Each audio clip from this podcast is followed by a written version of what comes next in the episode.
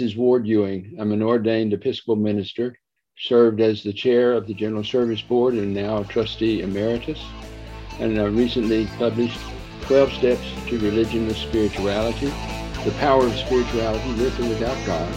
And we're listening to Rebellion Dogs Radio. Welcome to Rebellion Dogs Radio. Who, since 2011, 10 years contemporary look at recovery life, including 12 step fellowship, always with less dogma and more light. As we transition from 2021 to 2022, we're in the third decade of the 21st century, according to the Christian calendar, if that's what you go by. So, what's ahead and how did we get here? My guest today has been with AA for well, over the last decade, much longer, Ward B. Ewing is a non alcoholic Class A AA trustee.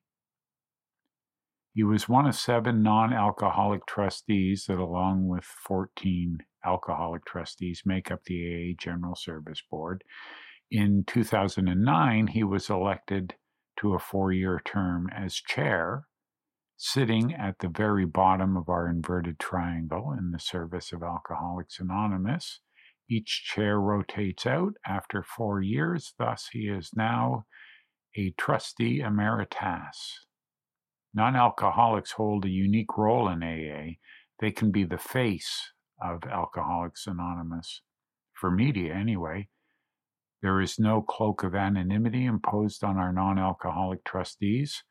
They also offer expertise, experience, and advice that our non professional peer to peer fellowship benefits from. Sometimes this expertise is in the area of communication or medicine, employee assistance, legal or finance. Ward B. Ewing is an Episcopalian minister. He was president and dean of the General Theological Seminary in New York City when he was asked to consider serving as an AA trustee, Class A, non alcoholic. And just like their AA member peers, the 14 alcoholic trustees, uh, they're paid nothing for their time. They work with us and for us for their own love and respect for we AAs. Ward Ewing has a new book. I like it.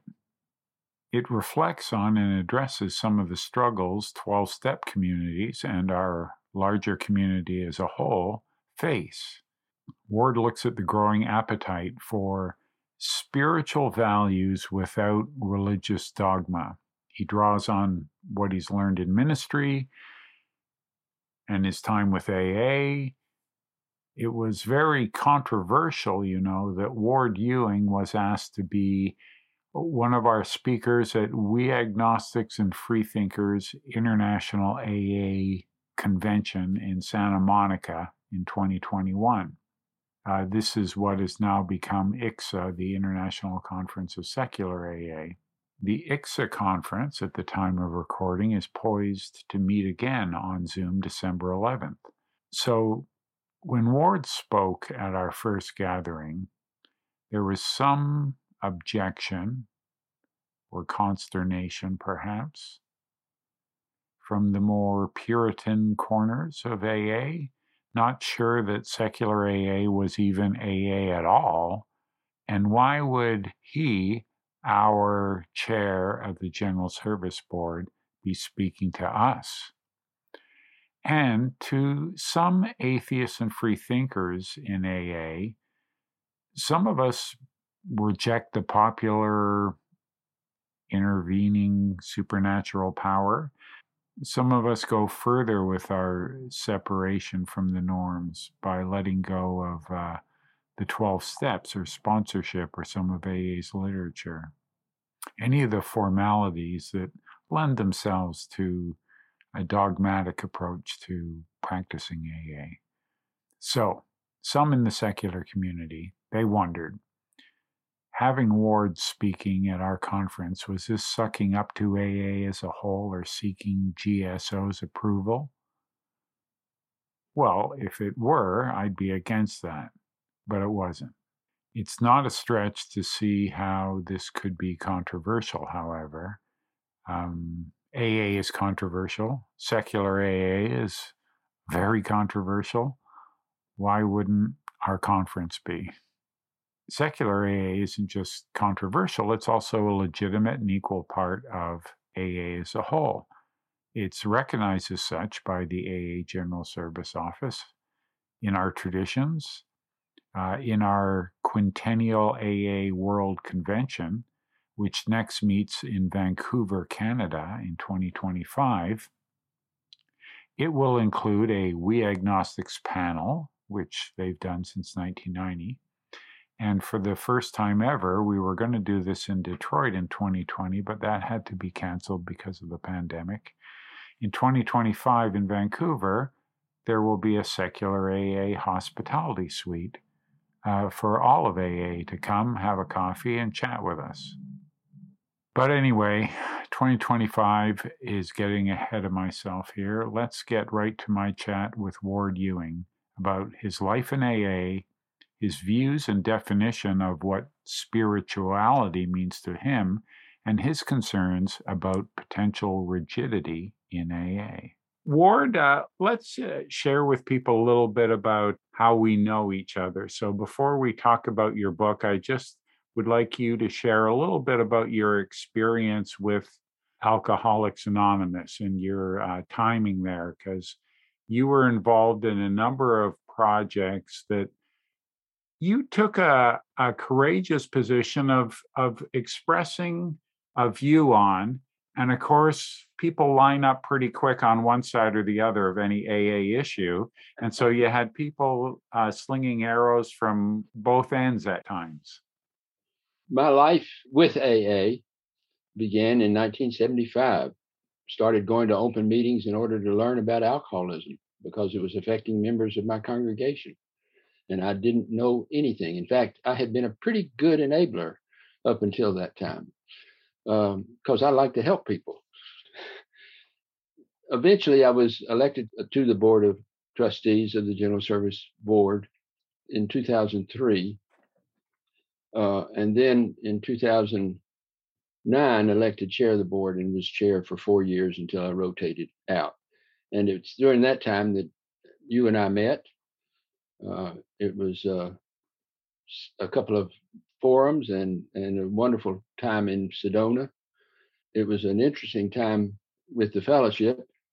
Uh, I was probably best known as the the clergyman who didn't like the Lord's Prayer in open AA meetings, because I feel like when people come in, they don't need to be hearing a lot any God talk. They need to be hearing that there's hope and they don't need to get it confused that they have to have beliefs that they don't have. And we know stories of people who have come to come to AA, been turned off by the God talk, left, and then came back because there was no place else to go. But we don't know the stories of those who came, left, and never came back, except that we can assume that they died. It's just we just can't have that. That violated an awful lot of groups' practice. So I affirmed that, of course, I understand that each group is autonomous and it's going to do what it wants to do. That's that's okay. That's fundamental. Um, others embrace that, and we're thankful that I was saying it out loud. Yeah. Uh, we also, uh, during that, uh, while I was chair, developed a pamphlet that was to include voices from multiple faiths and atheists and agnostics. The pamphlet didn't quite live up to my expectations, but the title many paths to spirituality I particularly disliked because the function of AA is not to give people spirituality, it's to help people get sober. Uh, Even the artwork, it, it's called yeah. Many Paths, but every arrow points up. Right, right. Well, that, you know, that's another uh, sort of thing that I'm not fond of is even the term higher power. Yeah. Uh, the literature, of course, doesn't use that term. I'm not quite sure how that evolved because it's a power greater than ourselves. Yeah. Which doesn't feel hierarchical and right. doesn't feel like it's somehow up in heaven or someplace above us, but it's a power greater than ourselves that, by the way, is right there in the group. Well, that's an aside. Uh, yeah. Anyway, we did get the pamphlet, and it's less than perfect. I like the God Talk pamphlet from England a little better. Now, when you were originally doing the pamphlet that was going to be stories, right? Uh, was it all variations of people's own spirituality, or was it specifically leaning towards non-traditional views, like people who was, don't have was, an anthropomorphic in, yeah. idea of a higher power? Right.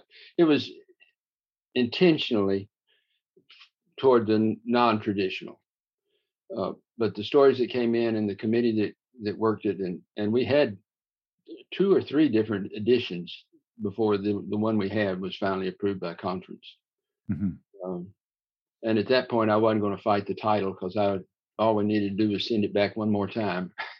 the the people who came up with the idea of the God word, agnostics and atheists and AA, they didn't like the title either because if it's directed at people who don't believe in God, you know, the Even biggest the print word. being the God word, it is they're not going to pick it up. It's not going to serve the target it's designed for. It was just right. it was pulled out of the uh, uh, out of the pamphlet. It was one of the titles of one of the sub stories, right? Right. right. And right. so it was innocent. In AA, I suppose if everything goes right, nobody's hundred percent happy. I think that's I think that's right, and and AA is acknowledges being a self-correcting institution. Yeah, and and I think that's really fundamental to the fact that we can come together and finally get somewhere where everybody's not happy. Yeah. Uh, but it can move on. Yeah. Yeah. Everyone gets their say. Not everyone gets their way. Right. So, I think I've heard that somewhere. Yeah. Yeah. Exactly.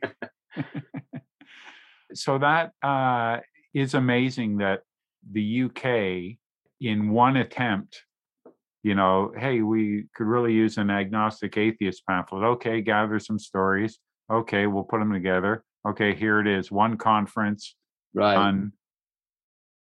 Unavailable. Why do you think that is? Uh, well, uh, there was a wonderful story the Archbishop of Canterbury told that he was talking with the primate of the Russian Orthodox Church, and the Russian Orthodox primate was complaining that because of communism, their church attendance was down to about 20% of what it once was. And the Archbishop of Canterbury said, That's nothing. Because of a state endorsement and support, ours is down to 2%. uh, Christian faith is simply not very exciting in England there's some good scholarship that comes from it. But we have these crazy fundamentalists. We have all kinds of uh, Christian positions in this country, and and still a large majority, uh, a less than majority, but large group of people attend church regularly. Many of those just couldn't quite deal with atheists and agnostics in AA. I mean, you know that from the whole business with the listing. Yes, and um, you know, luckily, I'm uh, happy to report it's really page eight news now.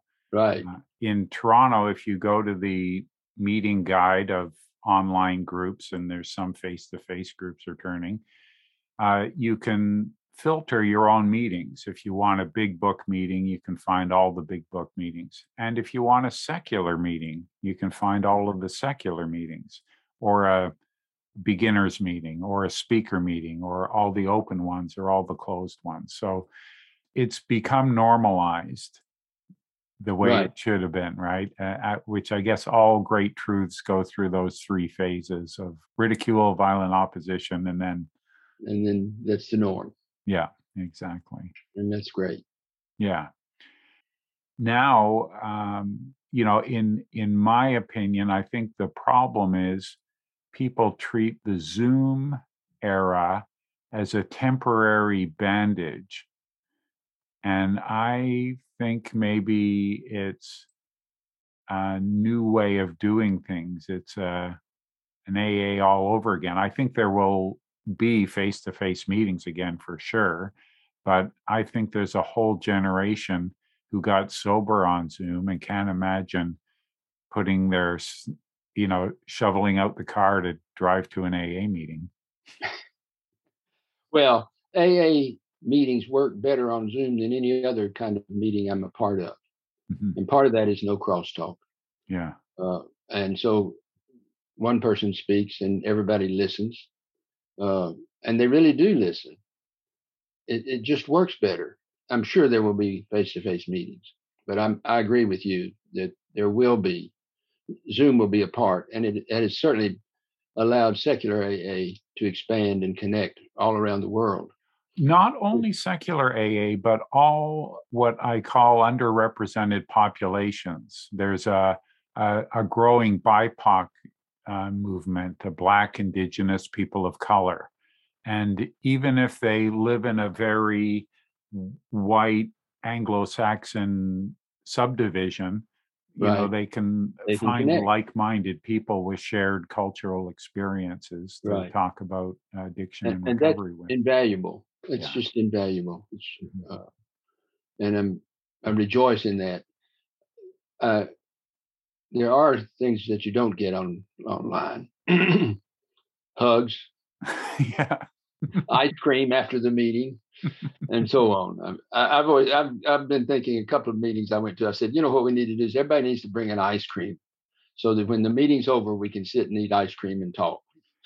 But that it still wouldn't be quite the same, I don't think. Uh, probably not, but I, I think uh, I, I saw people do this with the internet when people, oh, we can have web pages. Web pages, the the early ones were pamphlets on a screen. Right. Like they couldn't think in terms of multimedia and interactivity and the things you Right. can do with the internet. They were trying to replicate the print version of um, promotion or you know uh, communication. And uh, in AA, I think we're still trying to find the best way to replicate in person meetings on Zoom instead of saying, what's the best way to run a Zoom meeting and utilize breakout rooms and Right. you know some of the other features that are available uh, that we don't have in face to face meetings Right. and Right. it's become boundaryless too. Well, Uh, that's the w- big we have thing. new meetings that started on Zoom and they have no geographic location. What district are they going to be assigned Yeah. to? What Yeah, that's causing some anxiety at the general service office. Yeah, yeah. But it's uh, it's like uh, it, it feels like the early days of AA again in a way, in that we're Right. finding our way. Well, one of the things that we have talked about and that was talked about a lot when uh, one of the other sort of non-controversial things that was disastrous, far more disastrous than the controversial, was the putting the big book on Kindle. Everybody was so concerned about the that Kindle puts down at the bottom other books you might want to read, Right. Amazon does. That that felt like endorsing, and they didn't want the big book on that. So we had to do our own app for the big book. Yeah. Well, getting the general service office to write an app was is not a good plan, uh, and it was a disaster. And the next year they voted to go with to go with Kindle. yeah. To, to not fight City Hall, to Right. you know, Uh, like uh, we didn't have the ability to do that. We already had uh, the big book in bookstores and libraries, and I do believe there are other selections there as There well. are, and they usually put them on a shelf that says people who read anything on this shelf that they would like.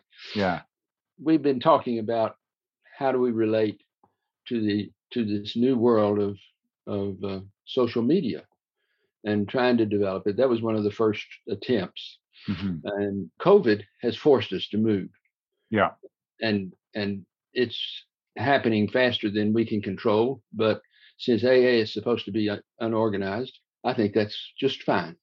I, I- think it's fine. I'm I'm proud of AA the way that everywhere nobody waited for direction. No one We're asked what the rules were. Right, Groups started Zoom meetings. There was a dozen in a day, a thousand in a week, and Right. ten thousand in a month. Right. right, right. And uh, I, I'm proud of AA. Like you, you've heard me be critical of AA to be slow to respond to modern realities. Right. We are not. It's they not a proved me wrong this time. But but when when the pandemic hit, Yeah, then we had to do something. nothing ever goes too bad when the primary concern is how do we carry the message to the still suffering, right? When right. that was the motivation, everyone seems to work together. Yep. Yep. So I want to talk to you about your book uh, to uh, end the suspense. I, I loved it. And I think it was, uh, uh, you know, like you've always been in AA, it was a courageous move where you're going to get some flack and take some criticism, but you're asking about, you know, how should things look in the future, not not only how should we preserve the integrity of the, the past, right? Uh, can you talk a little bit about what had to come together for you to write this book? I know a lot of people uh, were urging you to do this. Right. So, so folks had asked me to write.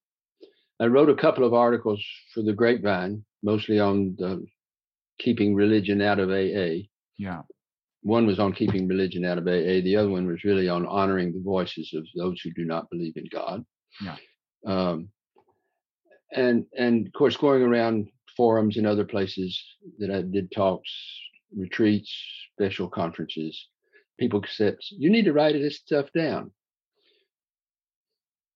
Well, that felt strange. I'm not an expert.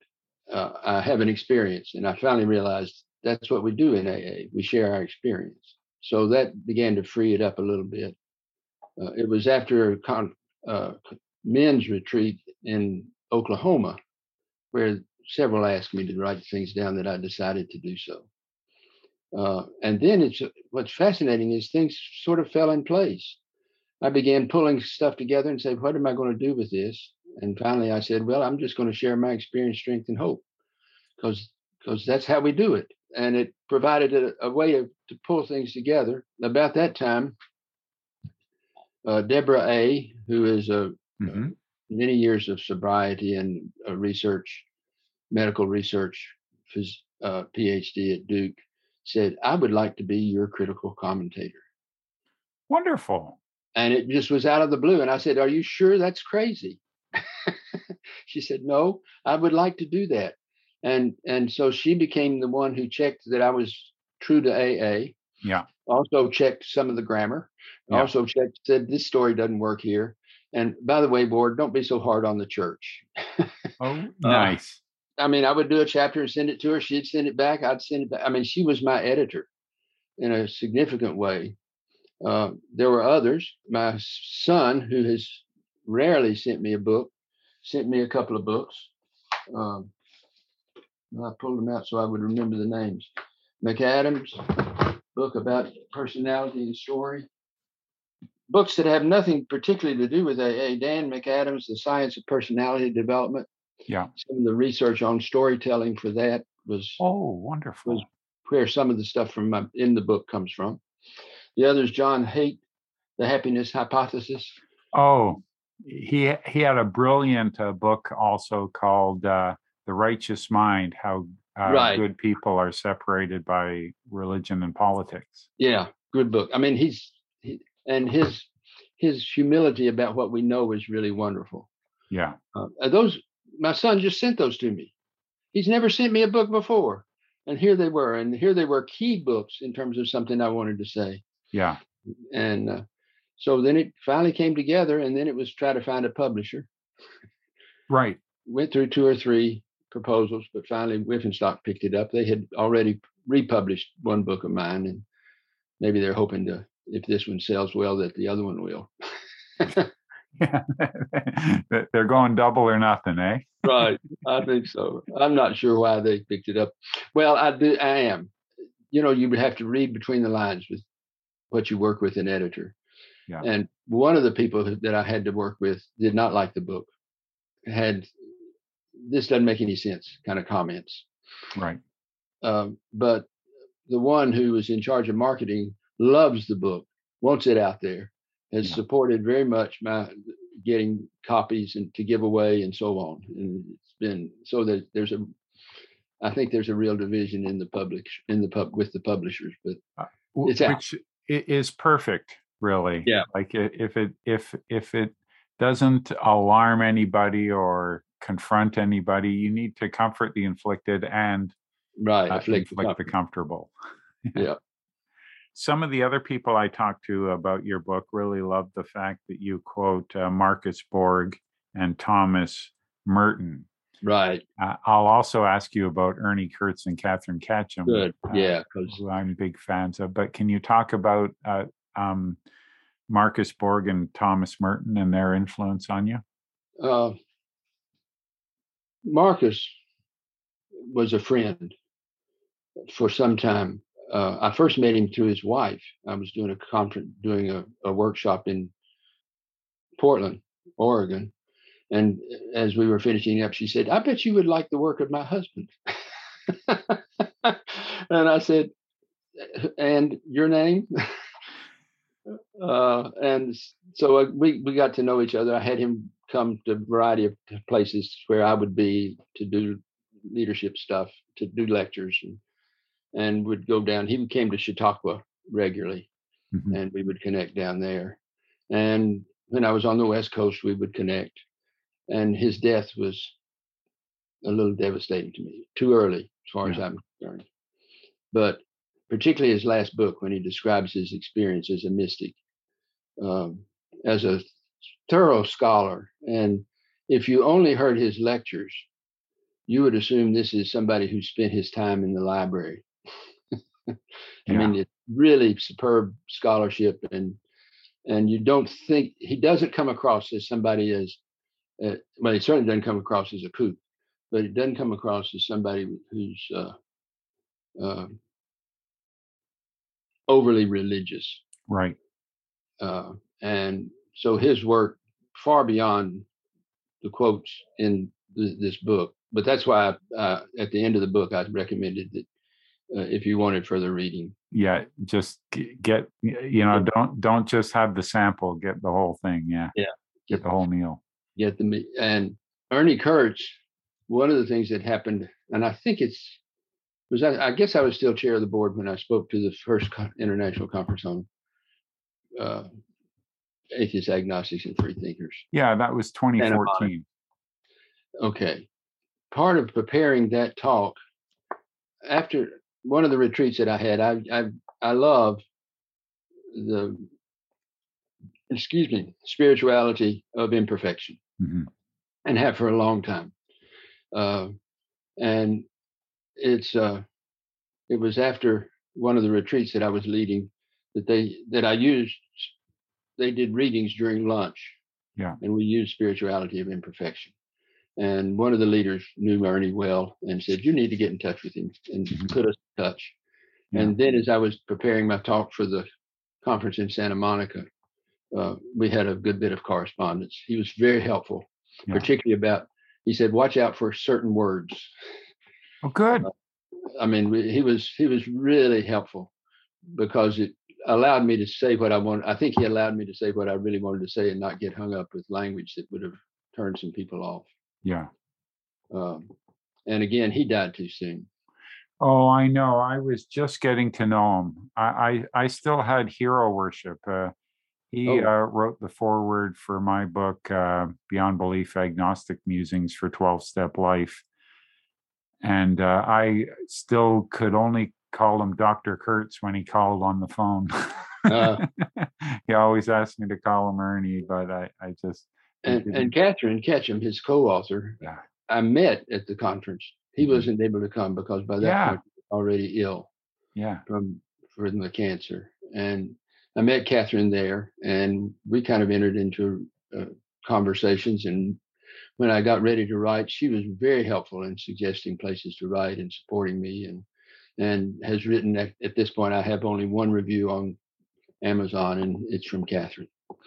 Well, you know, she's someone I uh, really. Um, she's been on my radar for a long time because she's always in the background. Right. Uh, her, I, I have a first edition of um, um, Under the Influence, Right. 1981. Right. Um, a guide to the myths and realities of alcoholism with James uh, Milam and uh, Milam. And, um, you know, uh, again, uh, it was like Ernie Kurtz and Katherine Ketcham, but you can see Right. that you know all of these books are significant books and what do they all have in common right and, and it's it's her and she finally sort of came out from behind uh, the camera so to speak and uh, wrote about her own son's Right. addiction The only life I could save. yeah Wonderful book. yeah Wonderful book. Yeah, and uh, I would definitely like to talk to her uh, just about her, you know, involvement in the recovery world for so long. Like I bumped into her in the hall at the Unitarian congregation. I, I didn't know she was going to be there. Uh, w- wow, right? Like it was just a happy surprise to see Right. her there. And she has a wonderful website if you that Yes. that, that sends me a story every week, Nice. which is which is I love stories. Yeah. It's it's really quite wonderful.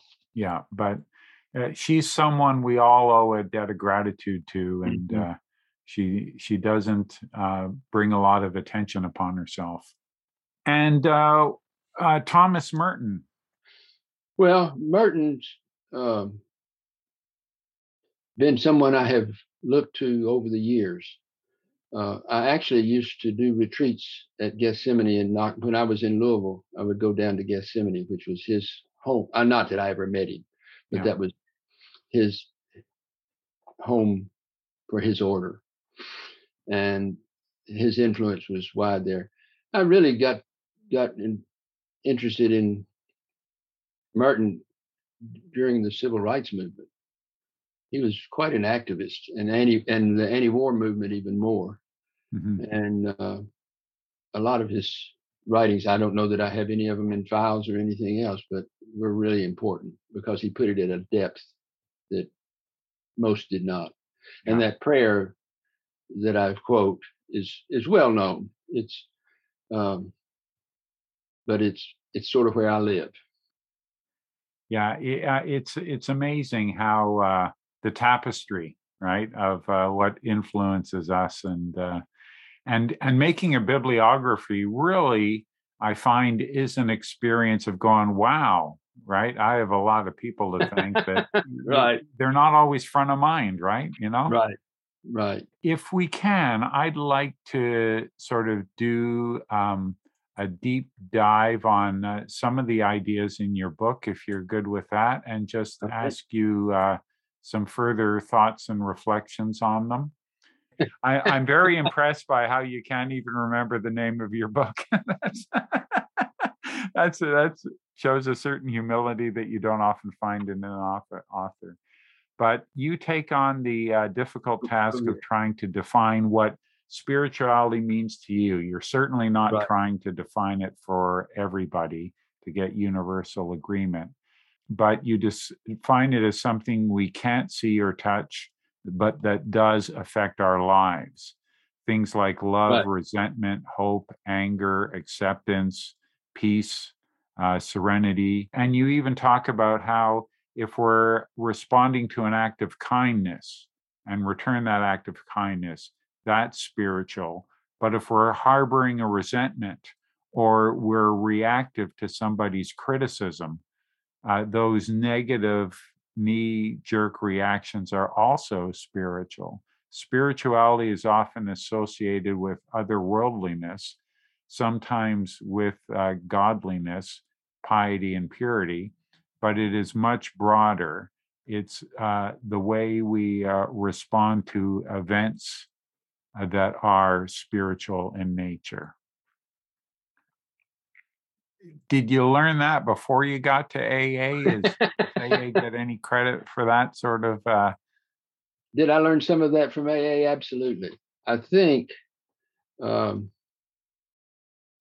I, I think one of the critical things that I've learned from AA, and which I which I suspect some people in the church are going to be unhappy with, uh, is that spirituality is not connected to religion. Uh, spirituality is out there for everybody. Everybody has a spirituality. If you're a human being, you have one of the places I say spirituality is like health. Uh, some people have good health, some people have bad health, but they all have health. some people have spiritualities that are filled with resentment, anger, and and and hatred.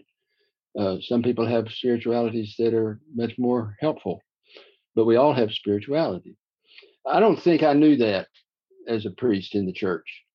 And so things like like Merton and, and Borg didn't really teach me that everyone has a spirituality. And somehow I was a part of that whole popular idea that spirituality and religion were somehow intimately connected. Mm-hmm. Uh, I'm not so sure they're connected very well at all. um, I mean, there is a spirituality in AA, and I think it has a has a greater uniformity than uh, spirituality in the churches. Uh, but uh, the church does not determine the spirituality. It's it's it's more complicated than that. Um, I, it was actually the first time I said that spiritual things are, are, those things which you cannot see but that affect you was in a sharing at the General Service Board, which right. was also an important piece for me because I was sharing with someone who was agnostic, who was ag- strong agnostic. Yeah. And the two of us were presenting the papers, and and that was sort of my first venture into the issue. Um, and I'm glad to say I think I did a pretty good job. well, yeah, yes, I, I think your uh, like your grapevine articles were definitely bridge builders. In in this book, you you refer to you know your relationship with atheists and agnostic friends, uh, and you mentioned that, that some prefer not even to use the word spiritual because they see it as a backdoor way of bringing God into the conversation. Others are comfortable talking about spirituality without believing in God. So, it, I, I, mean, it, it isn't like there's one atheist way of seeing things, right. one agnostic way of seeing things, and then a plethora of believers' uh, views of things, right? Right, right.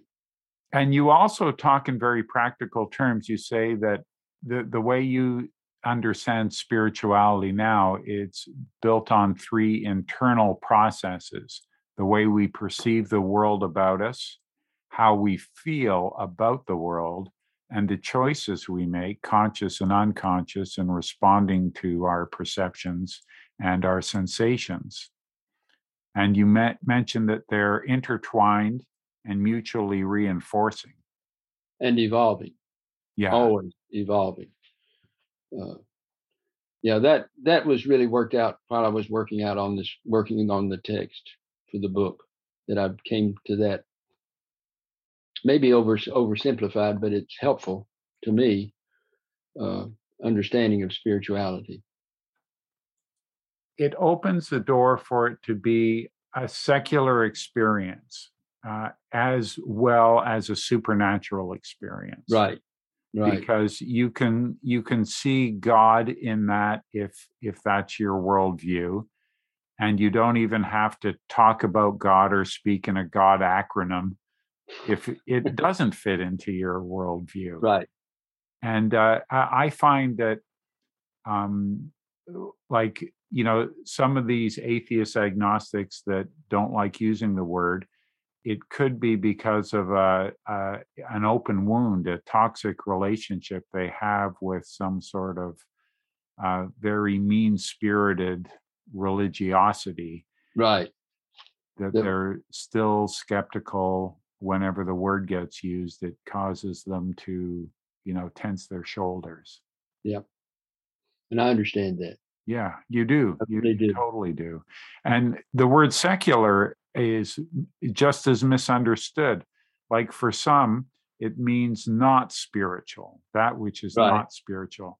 And for me, I prefer the definition of neither religious nor irreligious. Right. For some people, yeah, you, you, that's another word that you say it and everybody nods, but it doesn't mean they're they're you're communicating with them. Right. Right. you also talk about um, very beautifully, I might add, about um, uh, well, one of the things just to touch on on the spiritual side of things, you talk about the spiritual life as our whole emotional life, our nonverbal communication, our whole existential angst, all of that is part of our spirituality. And this is very different than the early talkings about the dichotomy of my will and my higher power's will or God's will, or how somehow if I have um, ambition or desires or a, an idea, that that is somehow in conflict with my spiritual life. And you you don't accept that at all, do you? No, oh no, not at all, not at all. Uh, Another thing where you really get into um, you know what I call uh, the good stuff is um, uh, you you talk about rigidity. Aha. And it, yeah, uh, there's a chapter called uh, "To My Friends in AA," and you talk about uh, you, talk about how uh, there's you really explain why people get rigid or dogmatic about their way being the right way because you talk about what happens is a dramatic uh, uh, change and it's so dramatic in a person's life that it's easy for them to fall into thinking well this must be the right way because everything else i tried failed so right. save time and see it my way and uh, i wouldn't suggest for a minute that um, people who are humanists or free thinkers are any freer from this trap than people who uh, have found God in this process. Right, right. We, we, we can, everybody can manage rigidity. yeah. any any group. Um, I, I think the thing that I like the most in in terms of this sort of topic about rigidity is is the piece on how how do we know the truth uh, and we got to start with the fact that we don't know the truth. Right. As human be- as individual human beings, we simply cannot discern truth. We have too many preconceptions. That whole interaction of the forces of spirituality determine what we're going to see, how we're going to feel about it, what we're going to, how we're going to respond, and and we just can't do it. And I I, I do like the Voltaire quote, which I'm going to misquote a little bit, but doubt is uncomfortable, but certainty is absurd something like that. it's beautiful. Jonathan uh, Haidt uh, is quick to say, we don't have a truth seeking brain. No, we, we don't. Have a confirmation bias seeking brain, right? Right, and we have, and we have a well, and I love the piece about John, about Jeremy Lin. Who would ever think that a Harvard Asian American would be a great basketball player? Yeah, I mean, it's yeah. serious. None of us would would say that's the criteria of what we're looking for for a basketball player. Yeah, that exactly right. But like he turned out to be a, a game changer. Superstar. Yeah, yeah, yeah, absolutely, absolutely. And it's and it, was luck. It was only because the the starter got injured. Uh, he never would have played. Now, yeah, but anyway, exactly. To, it, that, that we can't know truth. Yeah, uh, yeah. Our brain is is set up for protection. The amygdala takes over, uh, the whole brain functions, makes quick decisions to because it's a life and death, fight, fight, flight, fight, or freeze responses. And and that forms our whole way of seeing things. What I've really learned in AA, I mean, partly because people are dealing with denial. Uh, I mean, I mean, yeah. if you talk about a group that didn't haven't seen the truth, it's the active drinker. and what's so remarkable in AA is how, and what was most important for me in in my interactions with AA is, is this seeking of honesty. Right. The the whole culture uh, that that we're going to have rigorous honesty, and congregations do not want their clergy to be honest. I can assure uh, say to you. They want us to be good. Yeah. And that's really different. And certain. And certain. They want us to be certain as well. Yeah, which is an absurdity. Uh, but um, so that probably the thing that both attracted me and supported me and helped me more than anything else in my interactions with AA has been rigorous honesty. But it comes so that how do we learn the truth? we can't learn it ourselves. we if we are part of a community that practices rigorous honesty, that helps. If that community is fairly diverse and inclusive, that helps. Mm-hmm. And if we take the time to listen and share and listen and share and listen and share, and believe me, as a as the presiding officer for the General Service Conference, it takes a lot of time. uh, to do a, there is a lot of talking going on. Um, we will come towards some kind of truth, and even then, it's not going to be absolute, but it is a, it is more truth than we had when we started. That's really a learning that I have gained from this fellowship. Well, you you must draw on more than just your AA experience as a place where you uh, it's I wouldn't call it a stark warning, but you talk about organization and the reification. You say, uh, as the movement becomes organized, it continues to grow, but the growth becomes less exponential and more linear. At this stage, the movement will become will become less effective regarding its mission. And they tend to become more concerned about uh, self preservation, finance, property, growing control by the leaders, and developing rules, both written and unwritten, to bring conformity among the members.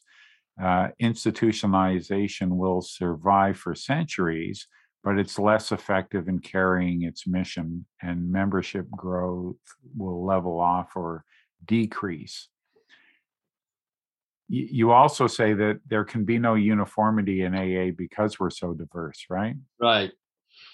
Uh, that may be a little idealistic. well, yeah, you do.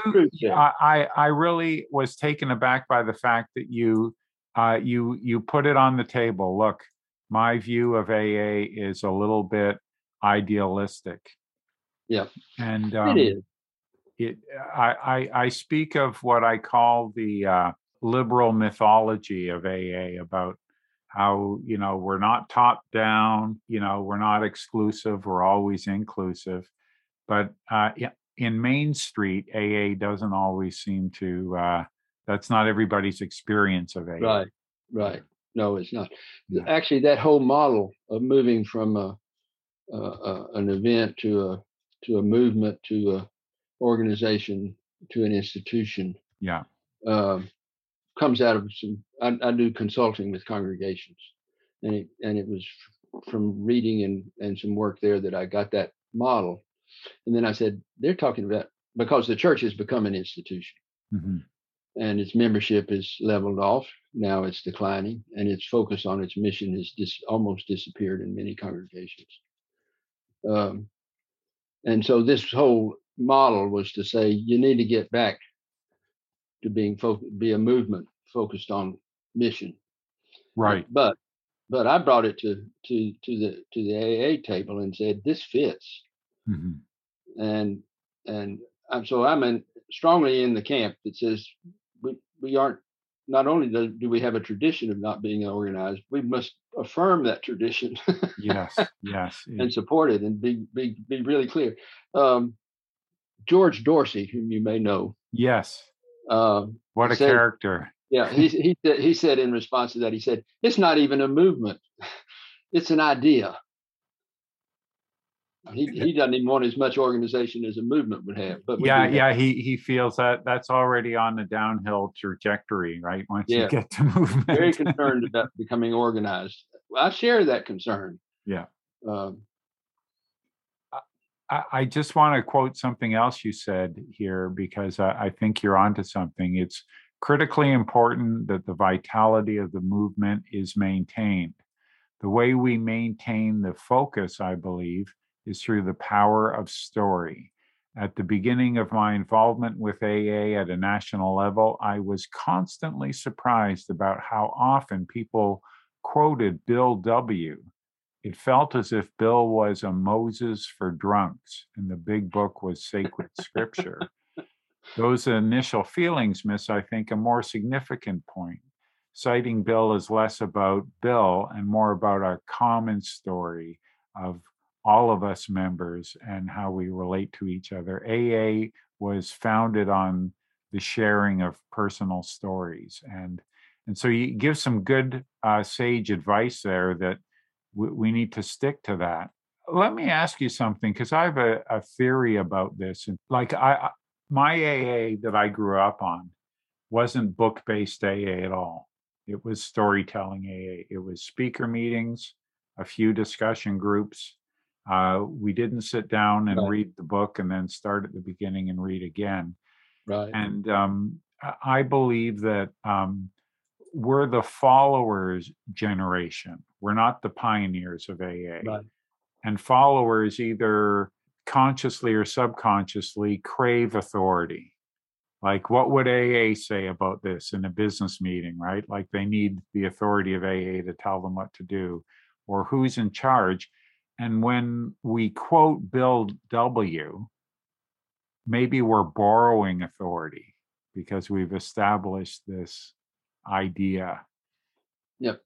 I, I wouldn't disagree with that, but I think it's richer than that. I, I think it's I think it is the common story that we're trying to find. Yes. Um, but uh, I get a concerned when I feel like the book's being quoted as the authority that's going to direct everything. Yeah. Uh, times change, uh, people change. What relates to one person may not relate to another. So on and on and on. And it's and it is the the freedom and the diversity that give AA its real strength. So I, I do get concerned when we make the book holy writ. Right. Uh, I mean, I get concerned that the church has made the Bible holy writ, but that's a whole Yes. nother that's a whole nother topic. yeah. Uh, I used to r- rail against it uh, because it was not because it was dogmatic, but because it became mean spirited. Ah, People would, uh, you know, sort of quote the big book as, uh, you know, a backward criticism of right. people. And See, Uh, see, part of my idealism comes from the fact that I've never been to, not being a member of AA, I've never been to a business meeting. yeah, you've never been to a closed meeting and you've never been to a Never been business. to a closed meeting, yeah. and and that So people have to understand your rose colored glasses are the right. only look you got, right? right. But I, I think it is uh, a profound thing. I, I now think more in terms of yes and. There should be as many big book study meetings as people want to have.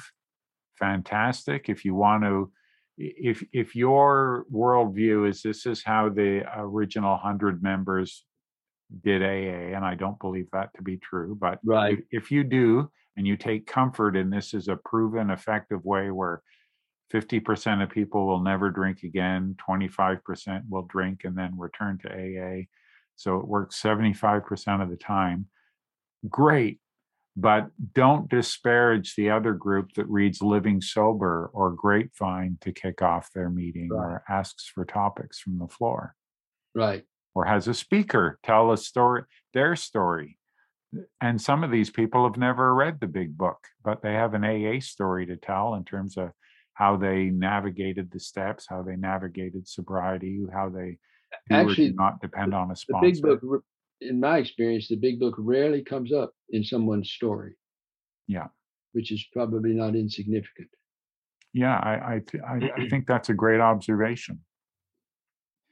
There was a time where I felt uh, I wondered if I still belonged in AA because the AA I grew up on was more about um, you know people talking in their own language, their own personal story, and uh, that included the steps, sometimes not in a linear way, Right, but right. you would hear about inventory, you would hear about making amends, you would hear Right. about uh, Often meditative hear, often hear about making amends. yeah and and helping others right? You would see people were walking examples of service right? Being in the service of others and the meaning that they got from that and and how empowering that was. And um, then i came to toronto which wasn't doing aa wrong but it was more of a book-based society i hadn't even read the book alcoholics anonymous till i was sober 11 years and I saw it as historically significant, but not the AA way. And Right. I'm sitting in meetings and I go, that's not my experience of AA. That's not what I think we're doing here. That's and I, I quietly started to plan my, you know, uh, graceful escape. well, I'm glad you didn't make. I, I'm glad I didn't too.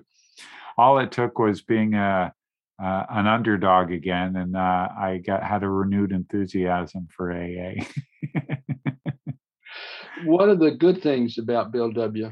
is he talked and wrote so much. Yeah, it, it's you can almost find whatever position you want mm-hmm. somewhere mm-hmm. in his writing. That that and, is it, and and that quoting of uh, uh Bill Wilson uh, the atheists were doing it to say why they belong in AA, and the uh, more rigid-minded people were quoting Bill Wilson to say why they didn't belong in AA. Right? There, there, there is something for everybody there. Yep. Yep. And uh, sort of in a yes and kind of thing. Um, I think this book, if uh, uh, properly uh, sort of promoted and and communicated uh, will start a conversation, and I think it will alter uh, our course. I, I, think it has that capacity to. It, it, certainly opened my mind to fresh new ideas, and I would hope it would do that to anybody. That's the greatest compliment you've given me. I mean, that's yeah. Um, there is a sense in which there's somewhere i think it's actually in the inner before in the preface in writings about spirituality 12 steps are not a part of the conversation or in writing about values in our culture and so i don't remember the, exactly what i said but that i write this in the hopes that it will introduce the steps to a wider audience not just aa mm-hmm. because i think what we can all learn from this is is critically important. I mean, actually, I, I, I think one of the things I'm going to do is try to get in touch with Jonathan Haidt. Haidt. Yeah. Because his book is fabulous, but he leaves out the importance of community. Yeah. He really doesn't have that. Uh, there's uh, now that we're uh, trading books. Uh, there's another one uh, I'll put on your uh, Christmas list. Um, let me just find this. Here it is. It's by a, a fellow who studies us. He's an academic in the UK. It's called Pathways to Recovery and Desistance The Role of the Social Contagion of Hope by uh, uh, David Best. David Best, B E S T. And he borrows from uh, the sort of uh, mental health care model, the idea, like he looks at people in AA and people who have recovered uh, in all different ways, and he finds five things, and you've spoken to this. Chime, it's called connection, hope, identity, meaning, empowerment. Ah. And obviously, so, I'm gonna love this book. yeah, you're gonna love this book. And and nobody gets sober by themselves. They might not join a fellowship. They may be too introverted. They may be have great resources already in terms of a community, like a like a helpful home, a helpful could be a church, it could be a work environment with a good employee assistance plan.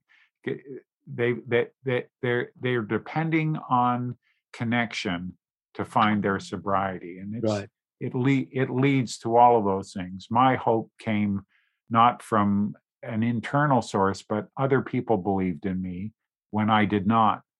Right. Other people thought I could when I thought I could not, and I and that was contagious. That hope was contagious, and and I was able to stay sober long enough to develop an identity of uh, an alcoholic without being ashamed, and right. living in sobriety without it being a punishment. Right, right, right. and the meaning and empowerment came from AA service work, right? Right, right. Service, that's where service is really critical. And I, I do think that's just part of it. Do you have any one more thing, something that after it went to press, you thought, oh, I wish I'd thought of this and said it? No, actually, after it went to press, I said, thank God that's done. uh, I'm not thinking about this for a while. I'm I'm quite certain there are things that will, as I kind of live with it now, that that will happen. But yeah, um, uh, definitely. I know you're. Uh, at least I'm not aware of a great uh, Ward B. Ewing presence on Facebook or TikTok or no. Instagram or Twitter or any of that.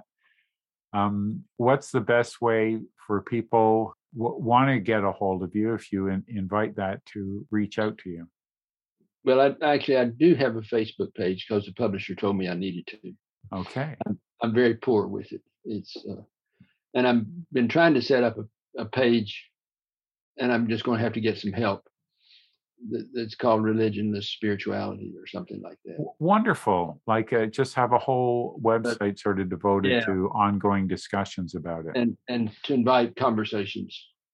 Um, I hope to get something like that. And I, and I guess it may be a, a website rather than a Facebook page because I haven't been able to make the Facebook page work at all.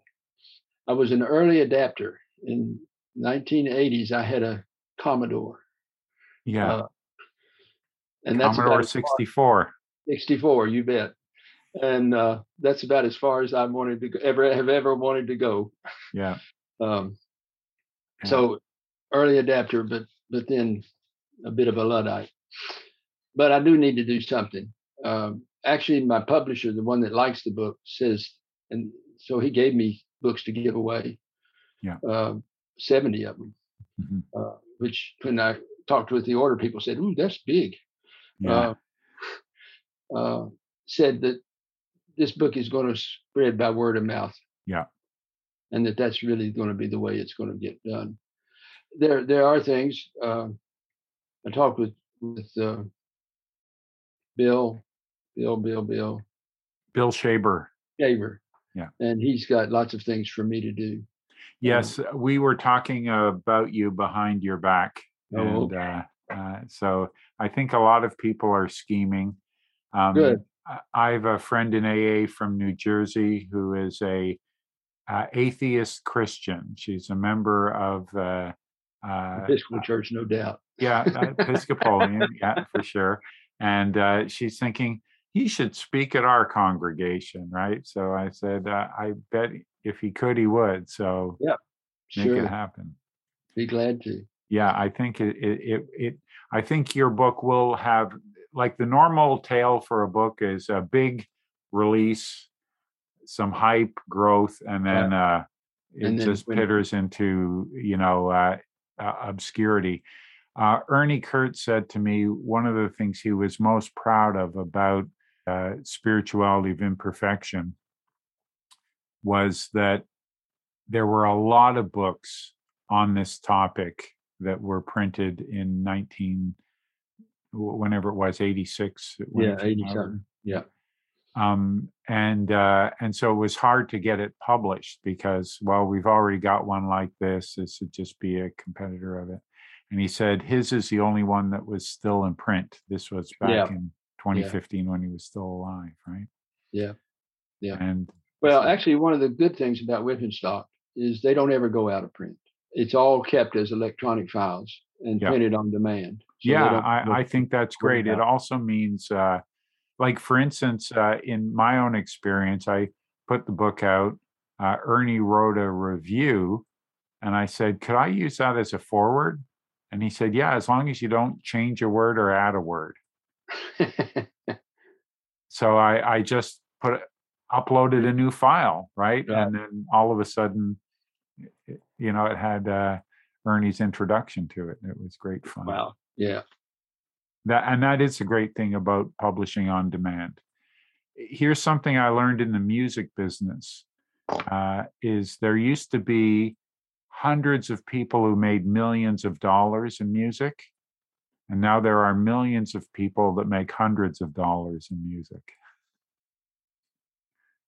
it's easier to get it out there but it's Right. just harder to they don't have a limited number of gatekeepers that are Right. the tastemakers Right. for everybody Right.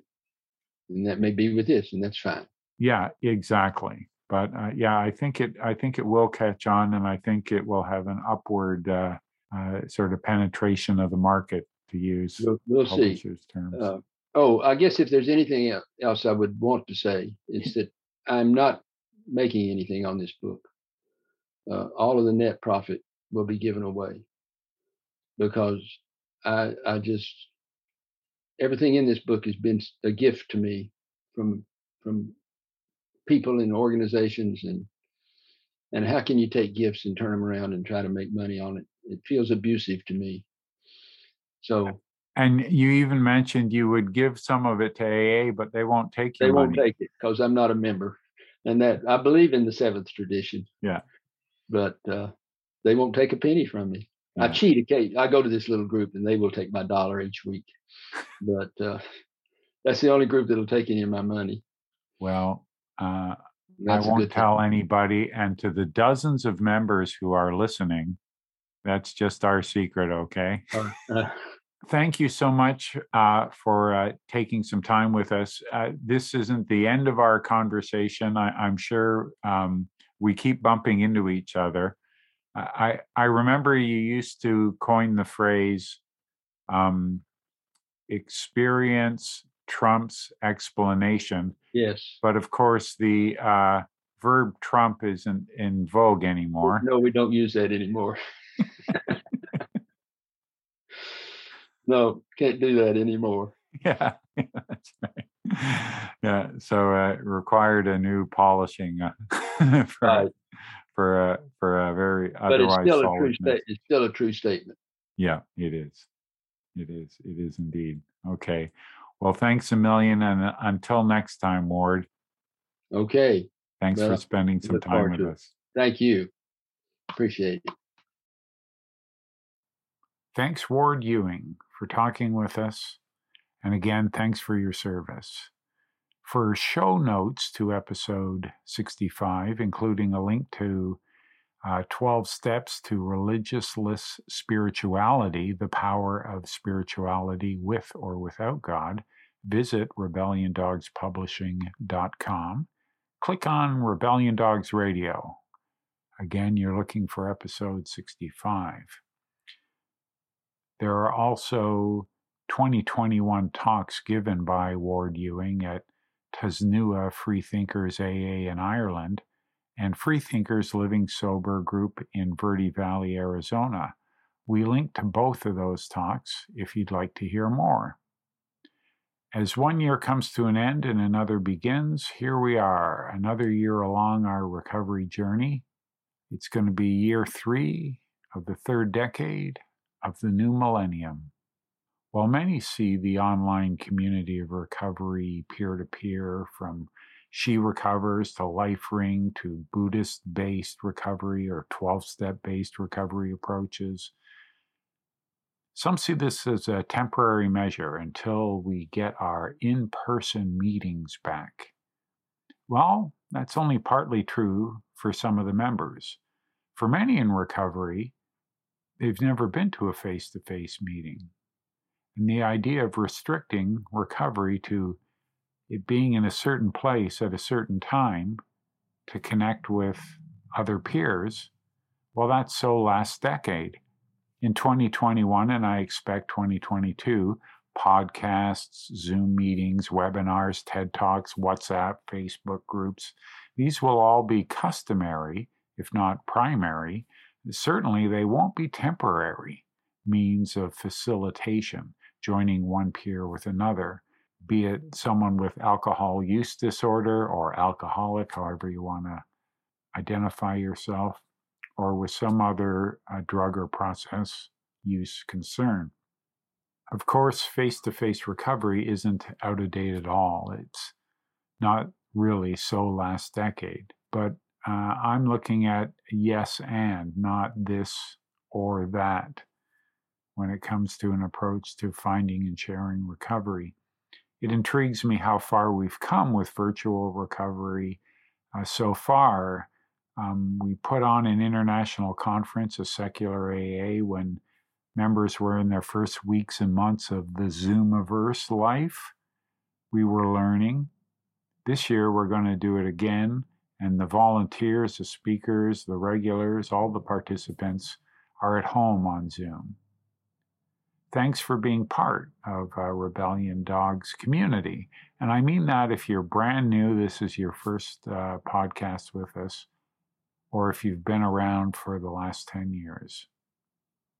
If you have been here a while, you know I've been broadcasting and podcasting about independent emerging music far longer than I've been doing this addiction, recovery, and mental health show. We finish each show with what I coined from Indie Can Radio as uh, the best music you've never heard. So for episode 65, we're going out with a band called Hotel Mira. You'll uh, find links to uh, their music on Rebellion Dogs Publishing. The song is called The Eyes on You. Here's uh, one of the lyrics you never knew, and the world is cruel.